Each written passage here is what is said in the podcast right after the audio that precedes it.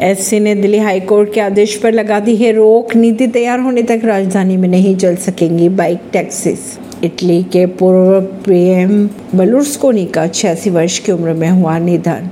कुरुक्षेत्र में महापंचायत के बाद किसानों ने दिल्ली चंडीगढ़ नेशनल हाईवे को किया बंद। सरकार बनी तो एमपी में पुरानी पेंशन लागू करेगी, जबलपुर में बोली प्रियंका गांधी। आम आदमी पार्टी ने बुधराम को पंजाब का कार्यकारी अध्यक्ष बनाया। पंजाब में बीएसएफ जवानों ने सुबह अमृतसर से पाकिस्तानी ड्रोन किया बरामद। ऐसी ही खबरों को जानने के लिए जुड़े रहिए जनता सरिश्ता पॉडकास्ट से। परवीन दिल्ली से